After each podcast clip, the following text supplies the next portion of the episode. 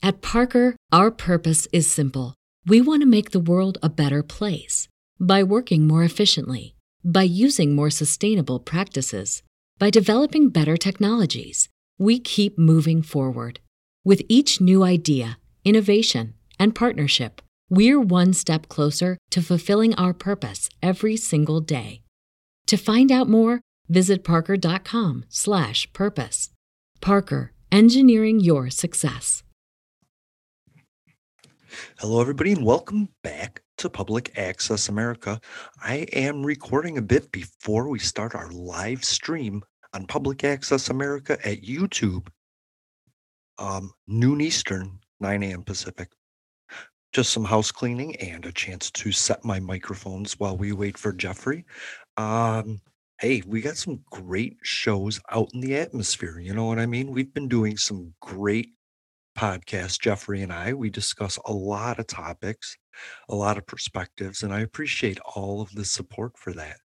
Um, thank you to Poland for tuning in and checking us out. You were top on our stats this week.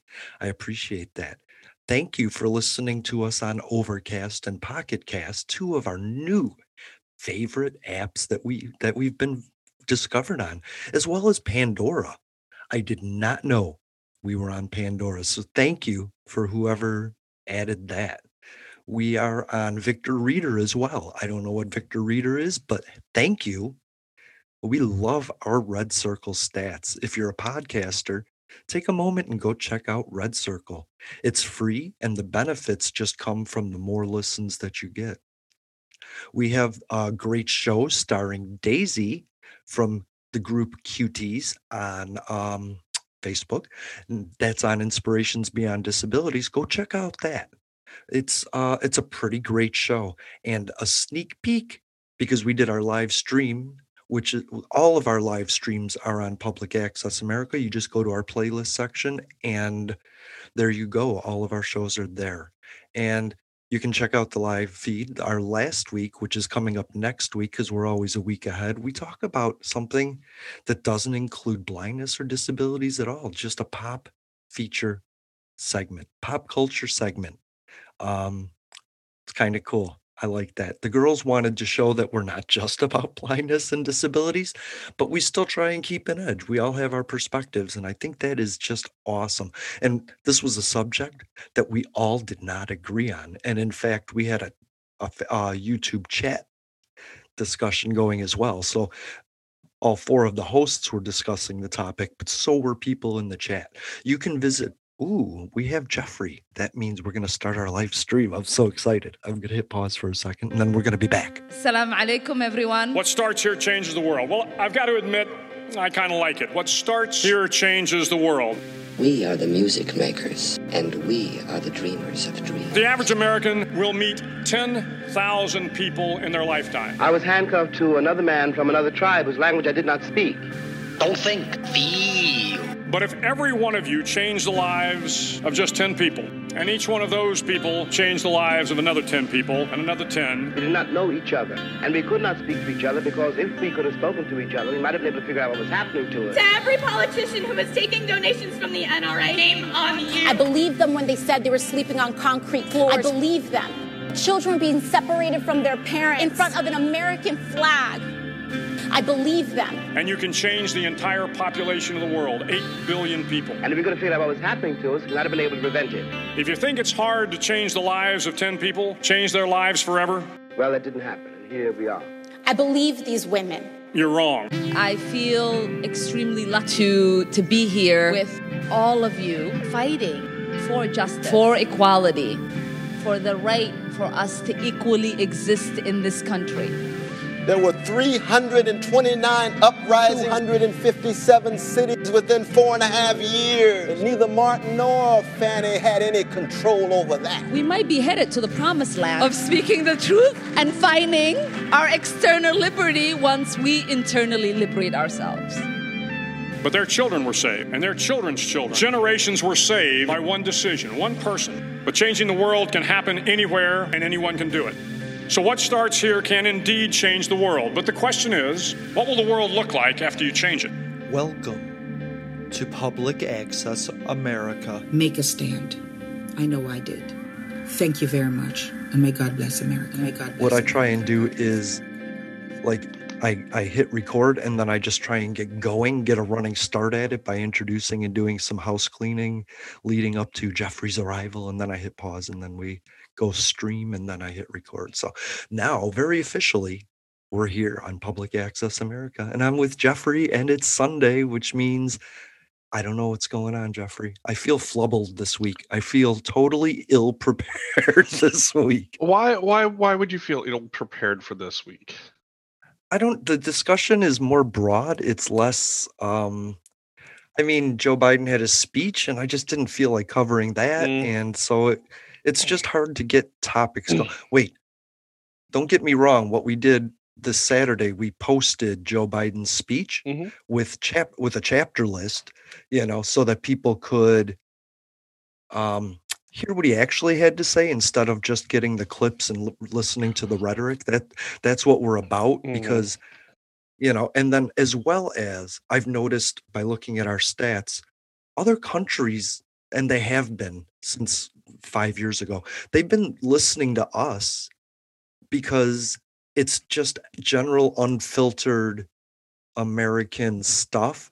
And then they also listen to us as like the government might be fucked up, but the people, they're still cool. So, you know, there's hope. you know that's that's one of the things that I, I try to caveat with every discussion that we have you know Right. it's i i don't fundamentally have a problem with the people of any country. The people are no different than the people in this country. Most of us are just trying to get by. We're trying to get our our basic Mhm. needs. We're trying to we're, we're just trying to live our lives and find that you know meaningful pursuit of happiness. Yeah. you know it's so like you know we get these politicians that talk about how each of these countries are the enemy. And then you know all these you know you get people who go into these countries and they're like wait a minute. This this doesn't feel like i'm in enemy territory. Right. and it's and and- you know that's that's the manufacturing of politicians most of the time. It's there's rarely there's rarely uh, an instance where we probably fundamentally would not get along as people we've all Right. we've all got our left crazy we've all got our right crazy we've all got our authoritarian crazy we've all got our libertarian crazy Yeah. you know We're all crazy. it, it's it, but on the, for the most part though you know your your average person in china or or russia or iran or you know germany or uh, you know uganda or or sudan hmm are probably just regular everyday people just trying to get by and there's there you can't you can't hold anything that governments do against the people themselves because oftentimes as we're well aware of we don't have the level of control over our governments that we would like to well, there's this thing I think, and it's this magician trick that Trump just made so obvious, and it's we're going to throw a bunch of bullshit up in the air so that you go and chase that that down, and then you're not going to see what we're doing. You know Mhm. what I mean? And that's the and so basically every note I tried to make on it was just about the perspectives in which we're seeing things. We're so we're just so ready to believe these stories because we want to be the first one to tweet about it or mention it or have an opinion on it but we don't take the time it takes to gather the facts about it you know, you know i i would i i would say that you know that level of magicianship is not distinctly trump. That level of No, it- that level of magicianship you know existed during uh, obama's time period. It existed Yeah, during yeah. w's time period clinton's time period age like in general politicians have this you know great you know fireworks show of all the things we're going to do and everybody's going ooh ah while you're looking up they're doing some sneaky shit underneath and you're you don't ever catch it or you might catch part of it because you're like huh i wonder where that's coming from. Then you're like oh wait that's not what i expected. Well that's because we're we're we're we're conflating two things we're putting two things together and it's politics and governing and like governing is the actual work but politics is this like it's this atmosphere around governing to prevent you from actually seeing the what you want to like i was talking to adam and i brought up the joe biden speech and he's like i'd like to actually hear that because i've been hearing things about it and i was like well don't get me wrong adam like I, I'm not a fan of Joe Biden right now because he's not helping me yet. And what he said in his speech is a wish list. It's not things he's achieved which is what the democrats tend to do is say i wish for this give me credit now and you right. know the, and, and, the republicans did the same thing too and then that's yeah right you know and and that's you know i call these speeches cheerleader speeches because everybody mm-hmm. everybody gets to hear you know the cheerleader screaming and everybody else gets to repeat back and clap and we all drink the kool-aid and then we end up like jonestown i mean um no yeah yeah yeah uh, no, it, it really the thing that's my analogy. J- J- jonestown is my analogy for the trumpists. It, it, it, you know it's it's the analogy for the trumpists it's the analogy for the democrats. It's just different kool-aid is mm. all it is. One kool-aid's oh, red t- one kool-aid's blue. You know? So the, the the fundamental issues that I have with all of these speeches is that everybody gets riled up and everybody's like, mm-hmm. "Oh, you know, Biden's going to make all of these things happen and he's saying all the right words." Okay, that's great. You can say anything that you want that sounds right. Now tell me what now what are you actually going to do about it? You know, mm-hmm. it's it's important when, you know, you hear the president of the United States say things like, you know, that you know we're going to work on ending child hunger. Now that's that sounds lovely and and i saw someone post you know you know the republicans didn't stand up and clap. Why would you not clap at that? Well okay what are, how are you actually going to do that? What are you actually going to do that is going to end child mm-hmm. hunger? Because for as long as i can remember every party has talked about ending child hunger of course, we all want to end child hunger. But that's all it's it is. Just is how we talk. go. Talk, how do we go about doing it. talk it? is cheap. Talk is absolutely cheap. And the Yeah. why, why is talk cheap? Because it costs you absolutely nothing to say bullshit. That's right. So until until there's an actual plan that comes out that says child hunger is a problem, and through these specific targeted investments, this is how we're going to address child hunger Mhm. and get something moving. It's called a bill. It's called a proposal. And you have to submit one for it to get it started. And not only can the Senate do it, not only can the House of Representatives do it, not only can the president do it, but any person on the planet can create a policy or a request for a policy and submit it. Mhm. It's just we don't we don't get together to do that. And why don't we get there to do that? Because Republicans are starving, Democrats are starving, but we're so politicized that we can't pool our resources together to actually have a voice in government. We just get these avatars in there and our, our avatars yell at each other and we're like that's what politics is, but that's not what governing is. right exactly and and and the number of the number of issues where you know you cross the aisle multiple times you know the child hunger thing just because that one's fresh in my mind is Mhm. you know like you said there there are democrats kids going hungry there are republicans kids going hungry how do you address that in the most i would say in the most fundamental way that ensures that number one kids are getting adequate nutrition number two kids are able to get nutrition when they're wherever they're at number that would be my second Right. and number three is how do you help families build themselves up so that way this isn't an issue in the future. You know some places have tried to address it um, in i would say less than satisfactory ways. Some places have done a better job at it. You know i'm i'm actually Mhm. somewhat impressed with the way washington state has handled it during the, the pandemic because the the school lunch cafeteria never closed down and any kid could go into the school to pick up a lunch and in some cases they were actually busing lunches to you know uh, the bus stop and kids could Yeah. come pick up breakfast and lunch it was I like that. so so to me it's like you know these were things like bus drivers were doing the routes they were still getting paid to do their routes but they weren't Mhm. picking up kids. So if they're still going to do their routes and kids still need to eat, how do we actually make this work?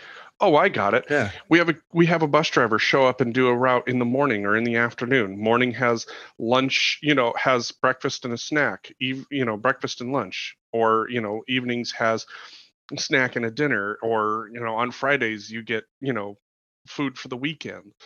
Like Yeah. like being and and and you are starting to probably hear people on the right screaming, but that's socialism. It's like, okay, well, what if I told you that all of those meals are coming from American farmers and American ranchers? And that by making sure that these kids are eating food from this country, we're satisfying that need because that's already a federal requirement, just so you know. Okay. So, because the school lunch program is paid for, I believe it is through the Department of Agriculture. You have those restrictions in place that require that school lunches now are really being involved at your farmer level. So, how do you get farmers more involved so that way their crops aren't, you know, wasting away or being left behind? The reality is is that you have all of these different pieces in play, but nobody is willing to sit down and step across the aisle to actually work out this mechanism of how do you actually put all of these pieces together so that way they work like a clock. Right. We wanna Because get it 'em. isn't just it isn't just farmers that are going to solve this problem. Right. It's everybody. It's Jeffrey seeing a, a kid that, you know, one of his friends' kids that's hungry. So you just invite them over for meals more often. It's uh, community centers, it's churches, it's Mm-hmm. your council. It's everybody seeing the issue, um, addressing it the best way they can, and then the the things that are are worthy and good you know they last and that's the point and then that's what creates policy not some Mhm. not some politician saying oh i need to get reelected so i'm going to invest in snap today you know what i mean Right, exactly. So the idea that we couldn't solve this between either one party or the other is completely irrelevant. We have Mhm. all of these pieces that make it possible. The question is is how do how do we actually get together and make that happen? Because Yeah. the reality is is that if the children are going hungry, there's a good chance that the parents are going hungry too. Most, I will say, most parents sacrifice their own uh, in order to make sure their kids are fed. I've seen it done myself. I've experienced that uh, on my own. So right the reality of the situation is, is is that if the kids are hungry, the parents are hungry, and if the parents are hungry, let's be realistic. People are going to do what it takes to survive and put food on the table. yeah So what does that mean? anything And what does that mean we should be doing? It means we should be figuring out how does the com- how does a country with probably the most food waste in the world Mhm. reduce that? You know, yeah there are ways that this can be done and achieved, and ways that I would say arguably benefit everybody. yeah but instead of pushing the responsibility on just somebody we should all be we and you know our homeowners association should be doing what they can. The federal government should be doing what they can but not everything. You know they they could just submit a living wage that goes with the cost of living. Like Mhm. they could do that instead of they want they want a $15 minimum wage by 2024 when it should be 24 in 2024 and we think we're getting something ultra special and everybody's fighting it because Joe Manchin doesn't like it but yet his own state just raised the minimum wage you know what I mean? and so and, the, and when you have states that are raising the minimum wage as it is, and Mhm. you know the state minimum wage overrides the federal minimum wage, so at least at least if uh if you're going to believe states' rights as a thing, then states' minimum wage overrides the fed. sure You know, so my hope is is that you know while I would like to see the feds say that you know fifteen dollars an hour is the minimum wage, really the only thing that I can really expect from them to say is is that any federal contractor has to pay a minimum wage of fifteen dollars an hour. That Yeah, much is that was- happening. yeah that's what that was in Biden's speech Yep. So so that much is expected, but no and if and if states actually um, have the work and have a $15 minimum wage, you are going to see states lose employees to other states. I mean, that's just that's just the way that it goes. It- it- it- and I shall say within reason, because obviously somebody who's you know completely flat on their ass poor is going to have a very difficult time getting to a place where they can actually go to work and make $15 an hour. And that's always one of my favorite arguments is well why don't you just move to where you can get a better wage? Have you tried have you tried driving anywhere with zero gas in your tank and zero dollars in your pocket? And Yeah. i mean you don't get very far very quickly No, people haven't stayed where they were for centuries living in it because they choose to. Like I came from Chicago and I was like, man, Illinois is so blue, I don't make a difference. But Florida's turning purple. So I moved to Florida because I was like, at least my vote might start changing something. But people don't do that. I mean, Mm-hmm. there's people in Alabama that are being lynched and killed and picked on that stay there. And it's not because of their morals or their convictions, you know. right and and that's you know and that's really unfortunate Mhm. Yeah. you know there should be a, a, an ease and ability to find work and migrate work my argument would be that the feds should do whatever it takes to loosen restrictions for people to benefit from lo- relocating to go to work somewhere else there should be something Sure. that allows that makes it easier for them to do that honestly Yeah, like what it comes down to is is that our infrastructure is piss poor i will put it that Oh, way yeah. Eighth in the world. you know and and honestly like that doesn't say a whole lot for me because Can you think of eight eight countries that would be technico- technologically superior to us? Any eight countries in the world? um i would go with south korea i would go with Mhm. japan i would go with Yep. germany um Yep. part of me wants to say france as well I mean, you're you're really reaching though. I mean, that's my Um, point. Is like, is that you can't. I mean, eventually you're going to hit the nordic countries, you countries would i would say would probably have better infrastructure than we do so less. Maybe it's not about like China. China. You know what I mean? China, Definitely. Well, Chi- that's but how they get their infrastructure is another story. Mhm. Looking at slave labor, and a and a superior coal plant to a inferior nuclear plant isn't the same thing. right? Exactly, and and so when it comes to so when it comes to infrastructure, yeah, I mean Japan has l- less less uh, la- uh square mile land than we have. Mhm. Right. But that doesn't. But if but if we're going to go by how much how many square miles of land you have based on infrastructure, okay. Well, let's look at Canada. Canada has uh, more uh, more area than we do, but they have a lot Well, less yeah. people. Russia too. Russia has the most, and they have a third of our population, a half maybe. Yeah. Do you know they have an economy the size of Maryland that they don't actually like generate their own food? Yeah, I was I was going to say I think I want to. I was to say that I thought that their their economy was uh, equivalent to Texas, if I remember correctly. That actually just came up in something I was I was reading. Yeah, so I mean, it's absolutely surprising then that you know when you look at the economy of all these other countries and then our economy mm. and our infrastructure is eighth in the world. Oof, right.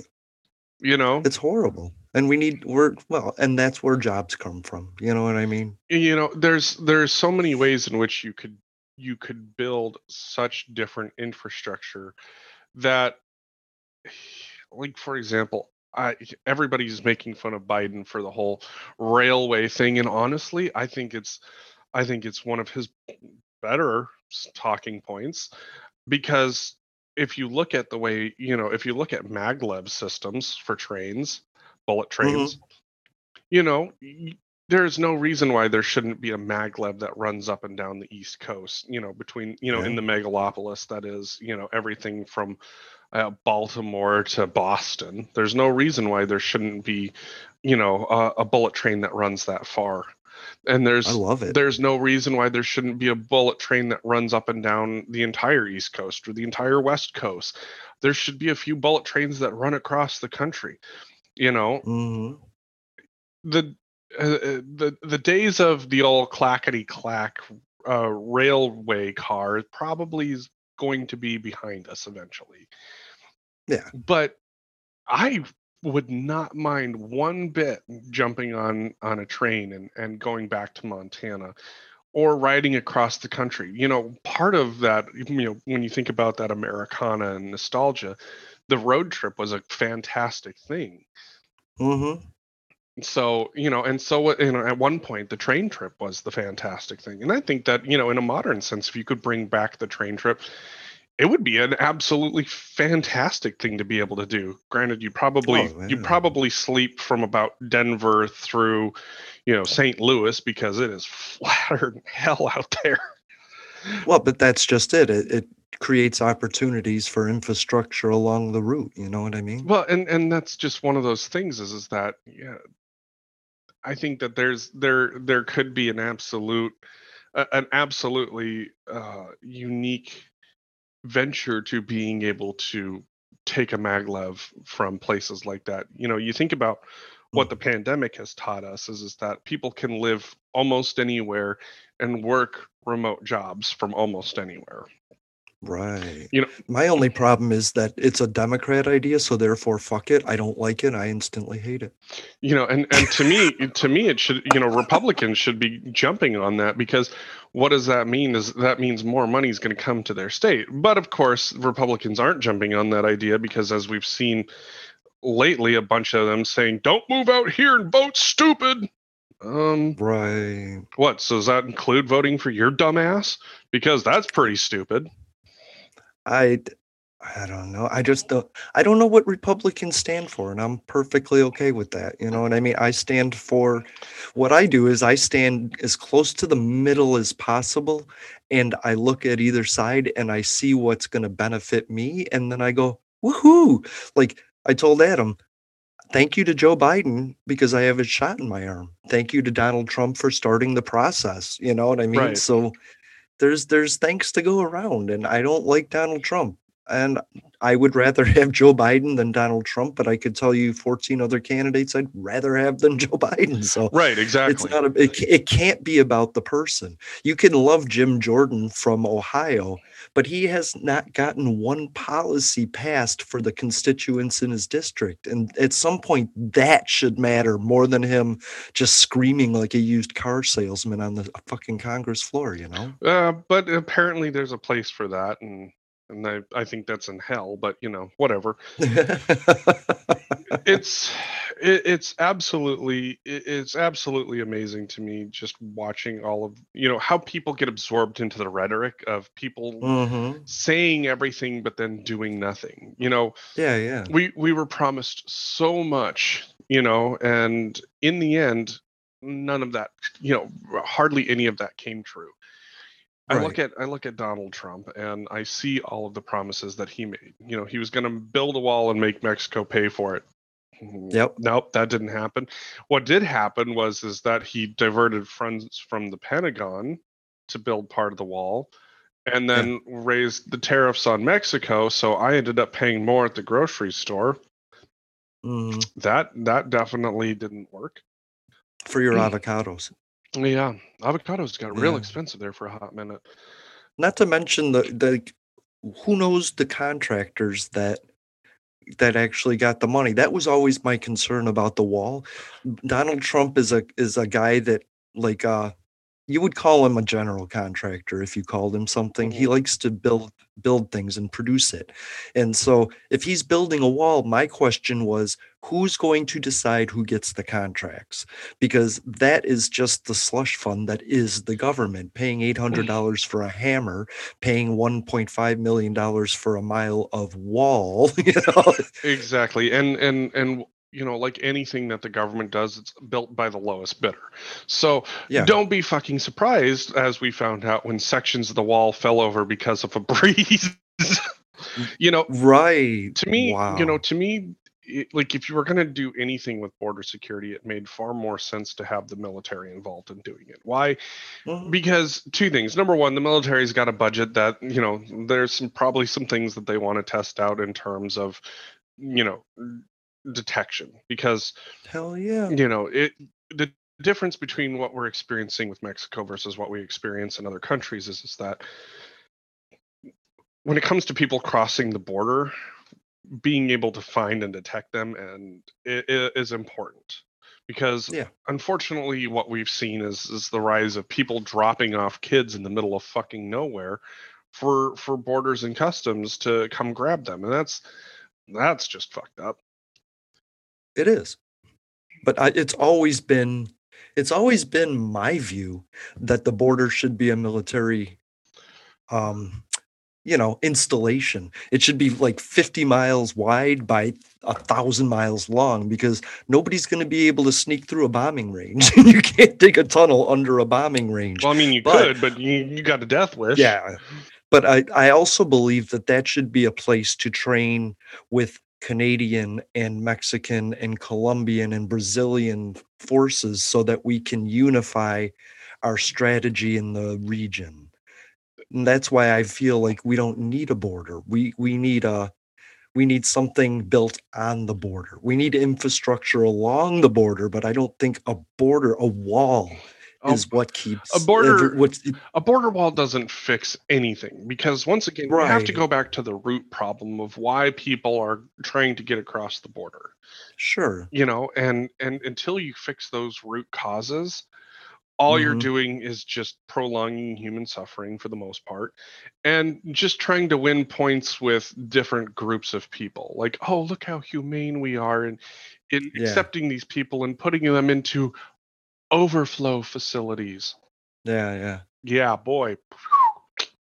I gotta give I gotta give the Democrats a real pat on the back for that fucking rewording. That was special.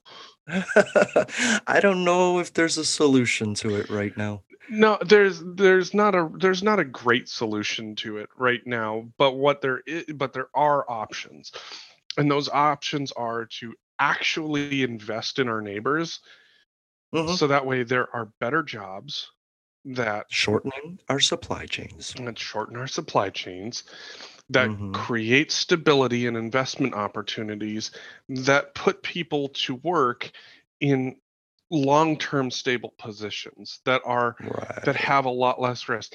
Sure there's probably there's there's a lot of money in running drugs across the border absolutely.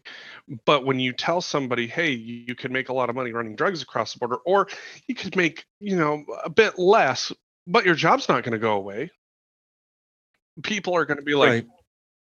well what what else comes with that? Because they're going to want to hear that option and when they're when they find out that there's benefits like you know health care for their kids or you know investment opportunities in their retirement or any Sure. number of things that actually create a stable environment they're going to go off for that because Sure, and I because I think the risk of sitting in jail for the rest of your life not being able to take care of your family is not nearly as appealing as working a job where you're not going to have to worry about where you know whether or not you're going to be able to afford your next meal because you know you're in another country or in another country's jail Sure. And I think if you offer legalization, if if if marijuana becomes a commodity like avocados, then you you weaken the cartel simply by saying it's legal, start legally producing it for us.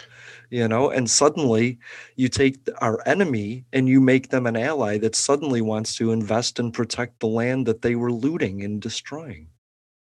Absolutely you know and that's just so until we start actually like trying to invest in and work Mhm. with our neighbors you know all we're going to do is just keep making the same mistakes. You know the war on drugs has definitely not gone well and so now you're starting to see people be like you know what? Screw this. We're just going to legalize it. We're just going to Yeah. tax the hell out of it and we're going to treat it like a public health crisis Well, it did work well for like I would say entities involved in law enforcement that got a bloated budget to deal with it. oh absolutely You know what I mean? it I, they, they work, it militarized a lot of law enforcement but if you're looking for like the holes in the sieve of money that is government, yeah, that's something you could plug up instantly. you know what I seriously mean? take the if you take the budget that's now going towards like all of this advanced Yeah. advanced policing and then put it towards Right. like actual, you know, public Anything. health, you know, Anything. Yeah. you probably have a better chance of treating the public health issue than you have the war on drugs because let's Yeah. face it we haven't exact we didn't exactly win afghanistan iraq's been kind of a shit show and drugs well we've been fighting drugs longer than afghanistan and iraq and that's kicking our ass Well, let's be honest. A lot of Afghanistan was drugs. It was poppies. It was. I mean, that's Mhm. where Bin Laden got a, a majority of his money, absolutely along with mineral rights. So we're fighting to take the, the land for the mineral rights, but we're taking it because there's poppies on it, and we also want that for our pharmaceuticals. Like Mm. that, that opium has to come from somewhere to be a derivative that goes into your pill that keeps you addicted. So I don't know. well But yes, that would plug up a lot of the holes if we just stopped fighting drugs and gave people the freedom of choice. I mean, I'm sorry if if you like I think you have the right. I just think you have the right. You might die and I'm really sorry about that like that and for doing drugs, but you can't prevent it. and that's just it is is that what is you know what has this done is it's created a black market of drugs like like Mhm. it, it's always that it always comes back to that same discussion of you can ban anything that you want but then it creates a black market and that black market is usually inhabited by a lot of dangerous ideologies and dangerous practices Right, but that gives us the chance to create a budget to fight that stuff. We create our enemies so that we can use the money to fake fight it, you know? what I right mean? exactly but if you remove that black market by you know say legalizing drugs not only does it make it harder for the cartel to make any money number one but number two what you actually then have is a way to invest in public health and by investing in public health you now have a better way to fight things like the opioid crisis.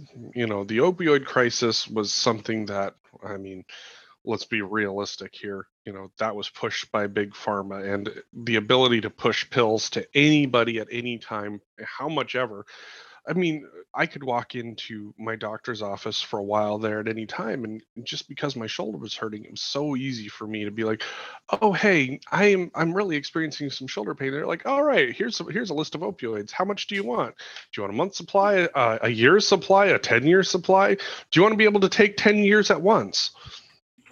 You know? And it's like no i don't I, I i i don't want 10 years worth of opioids. But you know when it comes down to it is is that some people are like well this is cheaper than being being able to not afford surgery and so i'm just going to go Mhm. this route.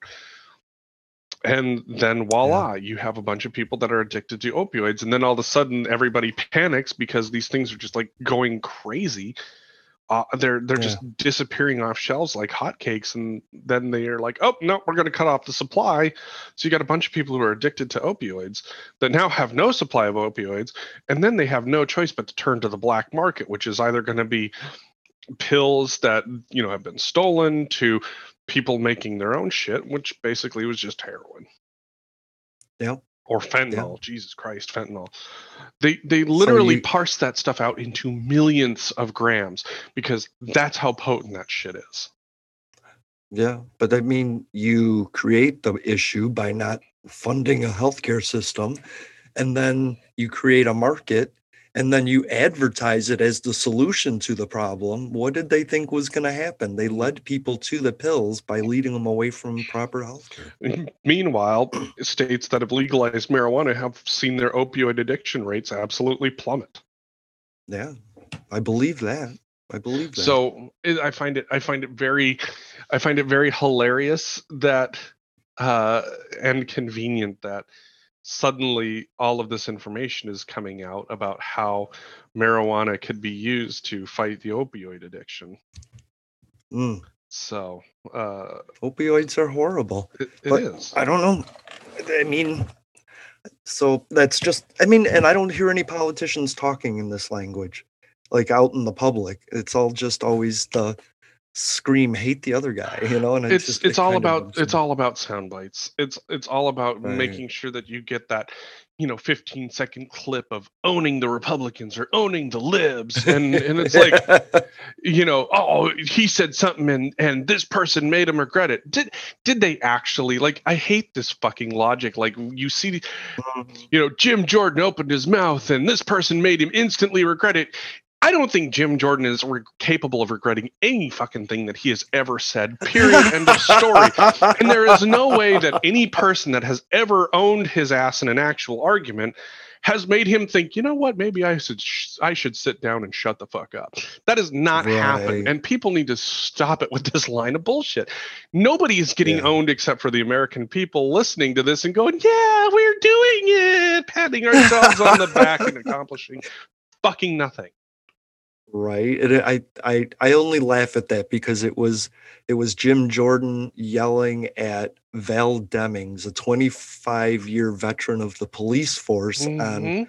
policing and he's a used car salesman that doesn't know how to wear a jacket from ohio and it was like not only are you a white man yelling at a black woman you're yelling you're you have no uh, qualifications to be yelling at this person with all of these qualifications and it was just like he just was like oh well, you, you said this about us and it was like it doesn't matter. You he, she used the word is instead of our or something like that. She wasn't attacking you you know? We have to get past that where we're just listening for the chance to jump in and yell at somebody and start listening and and start uh, criticizing them for their policies or for their for their policies. Like like we said about Joe Biden, he wishes.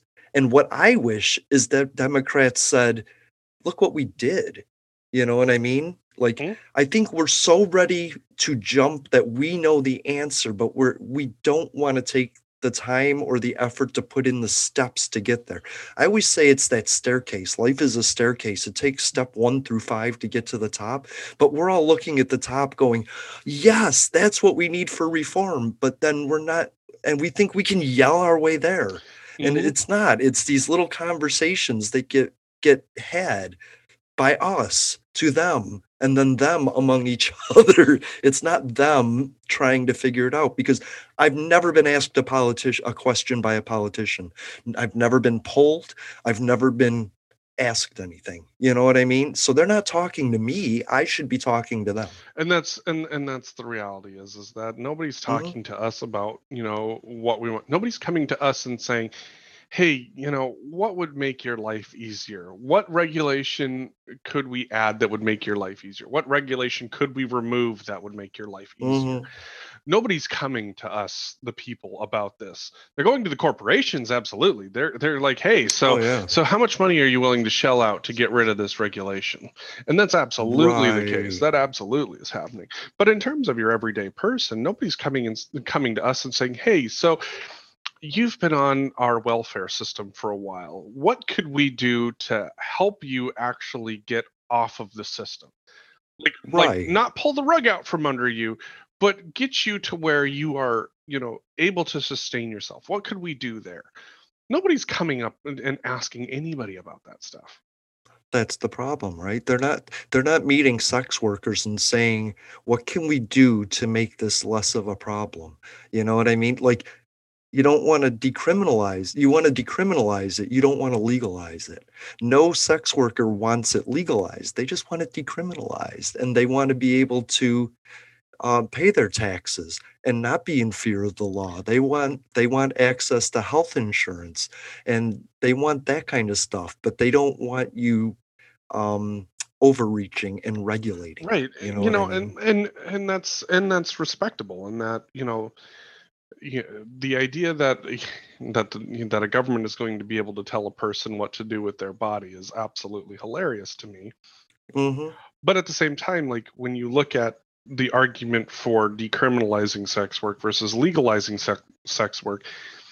Decriminalize decriminalizing it only means that we're just not going to arrest you. We still aren't going to give you the the access and the means to be able Right. to deposit funds uh, to and to be able to use that money to be able to do anything else. Whereas if you legalize it now you now you open them up to be able to have their own business licenses have their own place where they might do the sort of the the sex work that they're that they do and Mm.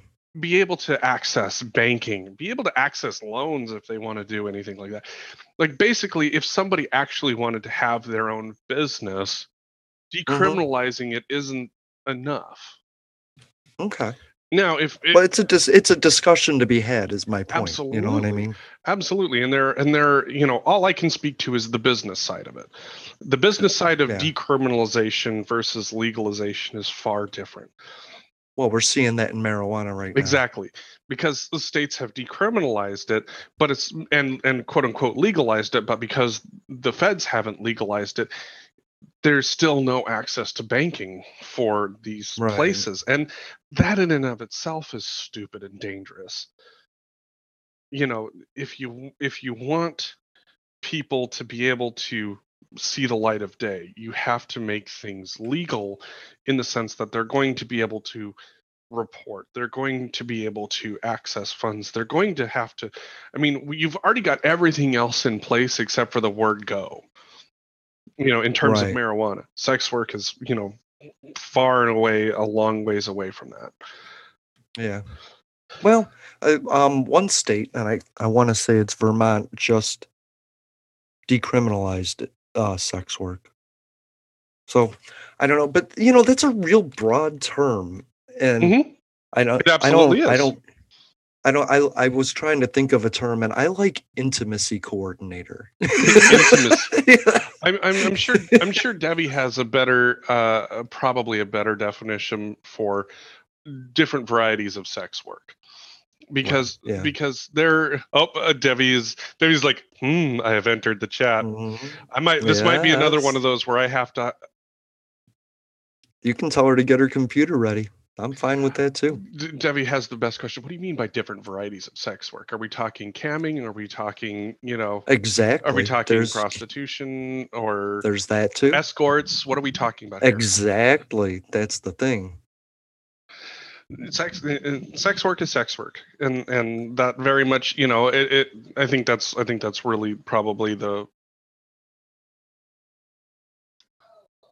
i'm you know what i'm just gonna I love this these. is i'm these i am i am favorites. i am in over my head i'm in over my head and uh there's there's smarter there are smarter people than i that know this this topic Yeah, but I'm always stuck as the one idiot that has to be here. Hello.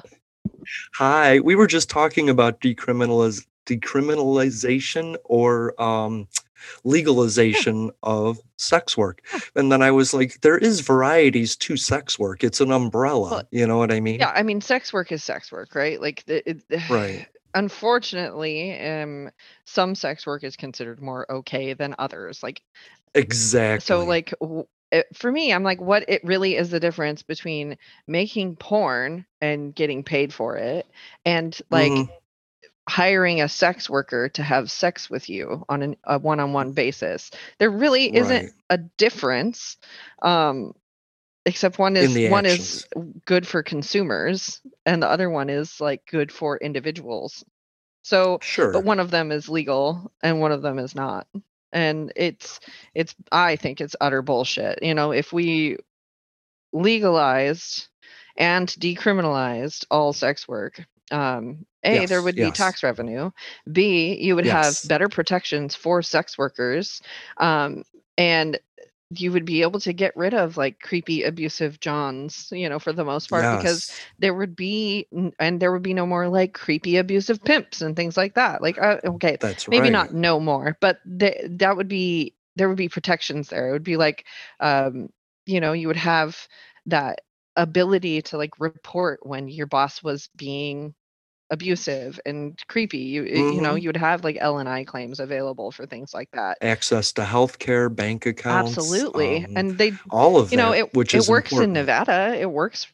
really well for those people that want to do any sex work Mhm. they are able to get healthcare they're re- like regular STI screenings and things like that.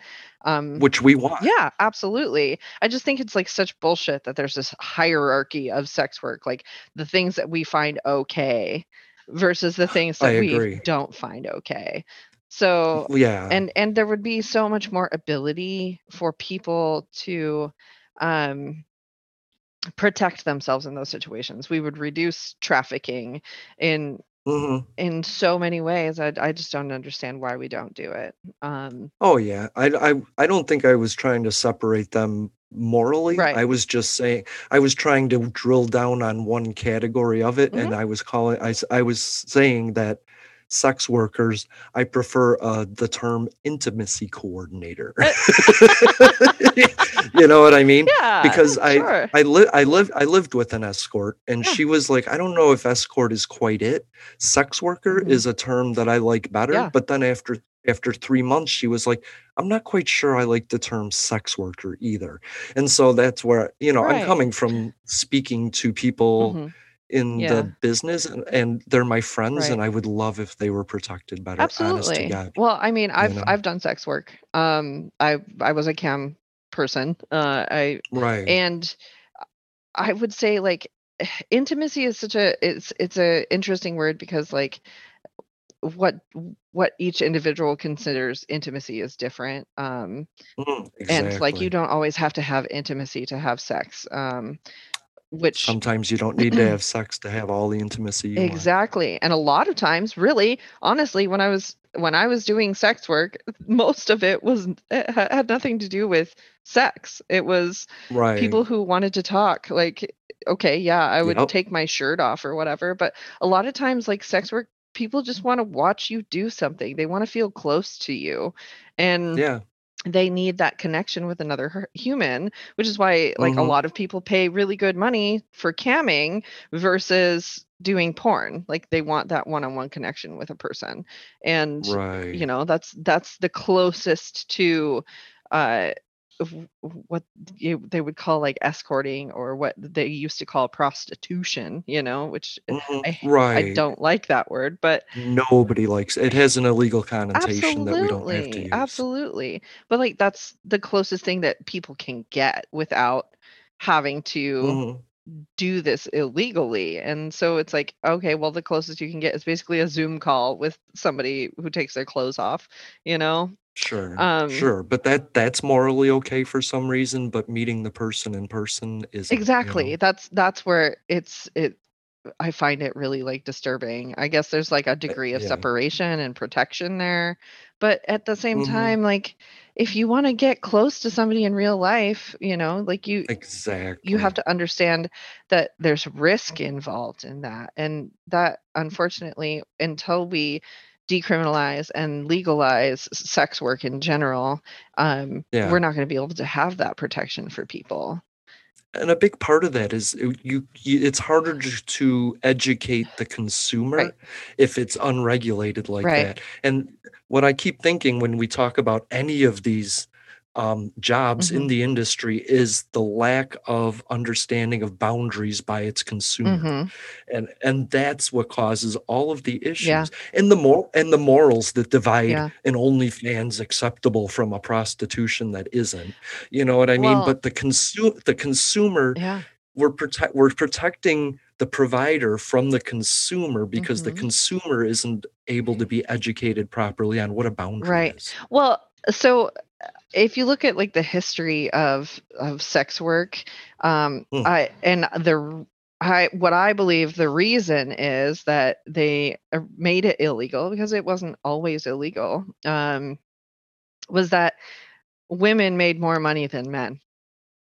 That's a big part of it, I'm sure. Um, if, especially if you look at like the history of a lot of cities, like specifically Seattle. Um, Mhm. if you've ever gone on the Seattle Underground tour, they actually talk about this, and uh, they they didn't have a way to tax it because it wasn't illegal, but it also wasn't a legal job, right? So Right, uh, when they've realized that all these seamstresses were making far more money than any of the men in Mhm. Seattle, all of a sudden that became a problem and sex work became illegal.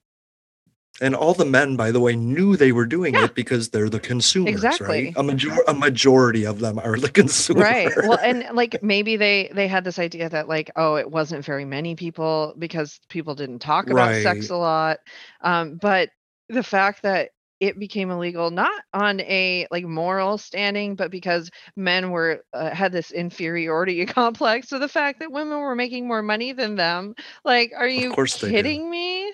Are you kidding me like That's a ma- that's a major aspect of Oh. it, but I think the the morality of it all, like oh they can't see that they can't thing yeah they can't they can't see the provider as not their daughter or their niece Mhm. or their you know because a man has that white knight syndrome like oh i have to protect every woman from the treacheries of other men as they as they um project abominations upon the people they're trying to protect Well, you uh, but what I find interesting is they've done studies that um, when men look at an object and like they're studying their brains, um, when Mhm. they are looking at an object and then they look at a woman in a sexual way, their brain sees them as an object in the same way Yeah. as they were looking at like a teapot. So Yeah. like but when they look at like a person, you know, any person in a not sexual way, they see them as a human. So it lights up different parts of their brain. And that i wish is fascinating to me. I wish that was true because i have a theory that a man looks at a woman and says what part of that is mine Yes, absolutely. and th- and then gets disappointed the and the less that he Mhm. discovers is his until it's nothing and we need to realize that when we see somebody nothing is yours nothing Right. about that person they haven't been thinking about Mhm. you they don't give a thought about you they don't give a shit about you they're just going on about their day Right. they're not going oh my god finally after all my life i Mhm. get to see jason and give him what he deserves that's not what they're saying Right. well, th- this is why I I fully believe in like um kind of dismantling this idea of uh a romantic relationship with somebody like being more important than a f- friendship, right? Like you look at right you're like oh but we're just friends. When somebody's like oh are you dating? Yeah. no we're just friends. Like okay so you're like creating this idea that like a romantic relationship is more important than a friendship which isn't true. Right. like if if you're not friends with your partner like what even are you? Like you just get you Yeah. know bonus naked time? Like and not everybody wants that either. Um yeah so um definition causes expectations yeah so if i say this person's my girlfriend suddenly we're going to start treating each other like we're boyfriend and girlfriend as we perceive that definition to be Yeah. when when you leave it ambiguous and say you know we're just seeing where it goes Right. then it, it leaves it open to everything like Mhm. When i meet a girl and i and I, we're talking i get a feeling when i have a chance to hold her hand that's an exciting feeling Yeah. and then when i get a chance to lean over and kiss her cheek or something or look stare at her eyes that's exciting too Mhm. we don't need to bypass all of that Right. because we suddenly defined it as something Well, else and like, what's wrong with doing that with somebody who you're also friends with? Like, why can't you That's hold right. hands with your friends? Why can't you kiss your friends? Like, why have we created that boundary around that? And so, like, bodily autonomy and relationships is really interesting because, like, what you when Mhm. you when you define a relationship, you call them my boyfriend or my girlfriend as if you have some sort of ownership over them. And yeah right I wish there was a different way to describe that because like especially I'm like a Mhm. polyamorous person so I am like oh yeah but like I have and there's my boyfriend and my girlfriend and like I do, do I own like a harem no I don't like eh, I just have different relationships with them and you have to define what that relationship looks like because society looks at it and they're like but wait you have this but you don't really mm. need to define it yeah. No. And and like it's my decision to decide what I do with my body and it's my partner's decision to decide what they do with their body and we have conversations about it. Not Mhm. like, you know, like mm, it's that's that's a whole nother thing. But that goes yeah along the yeah lines yeah of like ownership and like how we see people um and foreplay mhm, right? But like I have how you and I have lots of friends that I like cuddle with and have intimate moments with without any sex or anything involved. Does that make them more than a friend? Like uh, we're getting into that gray area, you know, there. Um Well, that's that's where we need to start living. I have friends that I have had awkward sex with that have gone on to be some of my best friends. Right? Because I realized, oh, we're not sexual partners. That's not going to work. But you are an amazing person. Yeah. I was drawn to you for a reason. So I want to keep you in my life. Right. As well as there's friends that I have that I'm like, I really wonder. But I Mhm. don't push that because I don't No. want to. I want. I like things to be how they are and how they're supposed to be, and I don't want to be the one that looks back and says, "Oh, I pushed for an agenda." You Right. know? Well, and that's where a good conversation comes into play. And like Mhm. considering your own feelings about like partnerships. Like what do I want? Like can I maintain multiple partnerships with people? Is that going to be something that works for me? How do I explain Mm. that to new people that I want to date? Like, "Hey, yes, I'm I'm in a relationship with this person and this person, um, but they are both okay with me seeing other people as well. Like, are y- how does that feel to you? Like, you Yeah. know, feeling people out and just talking about it and being open and like, that love is not a finite resource, right?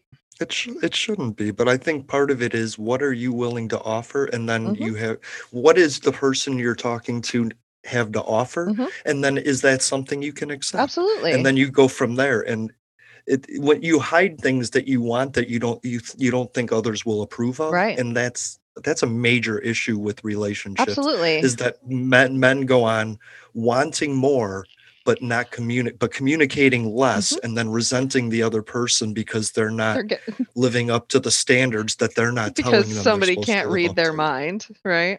Right, Yeah. right. Well, and I think that's how why many so many many times relationships fail is because people That's why, yes. people put up this when you date somebody, right? When you go on a date, Mhm. you put on your best face. You you only show them the good stuff. And then you apologize when you have a bad day and you bitch about something. I never apologize. I never apologize for that. And I always tell people, Mm. you're allowed to have a bad day, you know? That's And right, yeah. I like you more when I can see your bad side. When somebody hides that from me, that's a big red flag. It's a big red flag Yeah, you for don't me.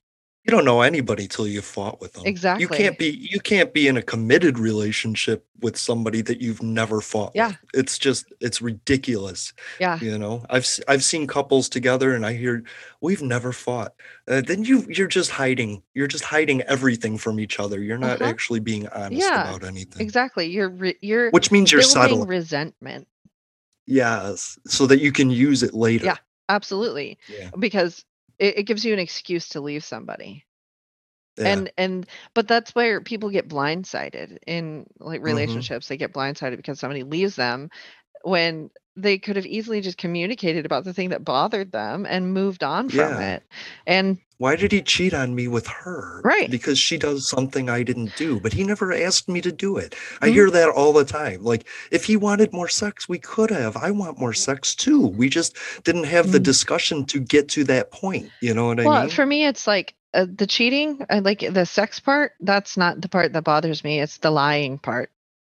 It's the lying. it's always part. the lying part so like Right. why why do we lie to ourselves and to our partners when we want to have Mhm. sex with other people we're animals like we're we're wired to want to mate with people in some Yeah. way not everybody of course there's all sorts of like asexual and aromantic folks out there but um physiologically speaking like we're attracted to more than one person why do we lie to ourselves about that when we get into a relationship you know It's just how monogamy you- is uh, i have a problem with monogamy in the fact that like it was created out of a sense of ownership specifically of ownership of women in like a trade Right. value situation and like Sure. i can't live inside of that box um, because i i've evaluated myself and i'm like okay it's not the sex part that bothers me so my partner can have sex with whoever they want it's the lying and the sneaking and the like weirdness there. So if we remove Mm. the lying and the sneaking, we just talk about it and I allow my partners to do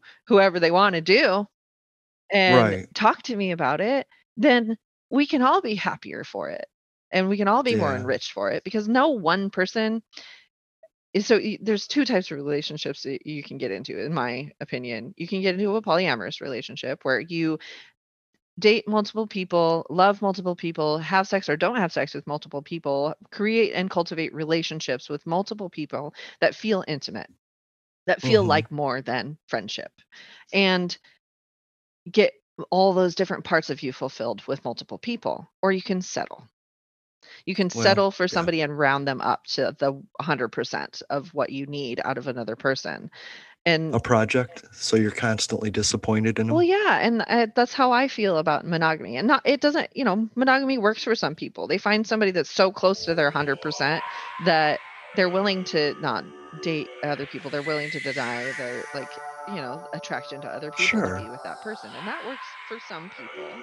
To those who would tear the world down, we will defeat you. This is our moment. This is our time. To those who seek peace and security, we support you. Yes, we can. And to all those who have wondered if America's beacon still burns as bright, tonight we prove once more that the true strength of our nation comes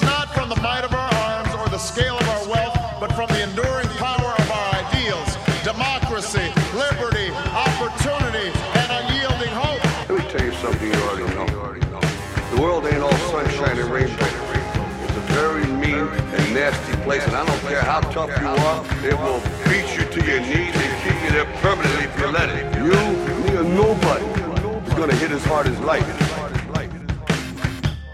Ask not Yes, we can. what your country can do for you. I have a dream. Ask what you can do for your country. My poor little children Yes, we can.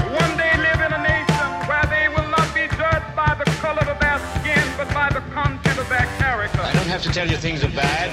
Everybody knows things are bad. It's a depression. In this lifetime, you don't have to prove nothing to nobody except yourself. It ain't about how hard you hit. It's about how hard you can get hit and keep moving forward. How much you can take and keep moving forward. That's how winning is done. Welcome to Public Access America. Yes, we can. Now on Instagram and SoundCloud, We wanted to run out of that tunnel for my dad. on Twitter, Prove to everyone that it worked. Apple Podcast, the Stitcher Smart Radio app, Potable, and Spotify. Yes, we can. Public Access America. History in the making. Making history in the making.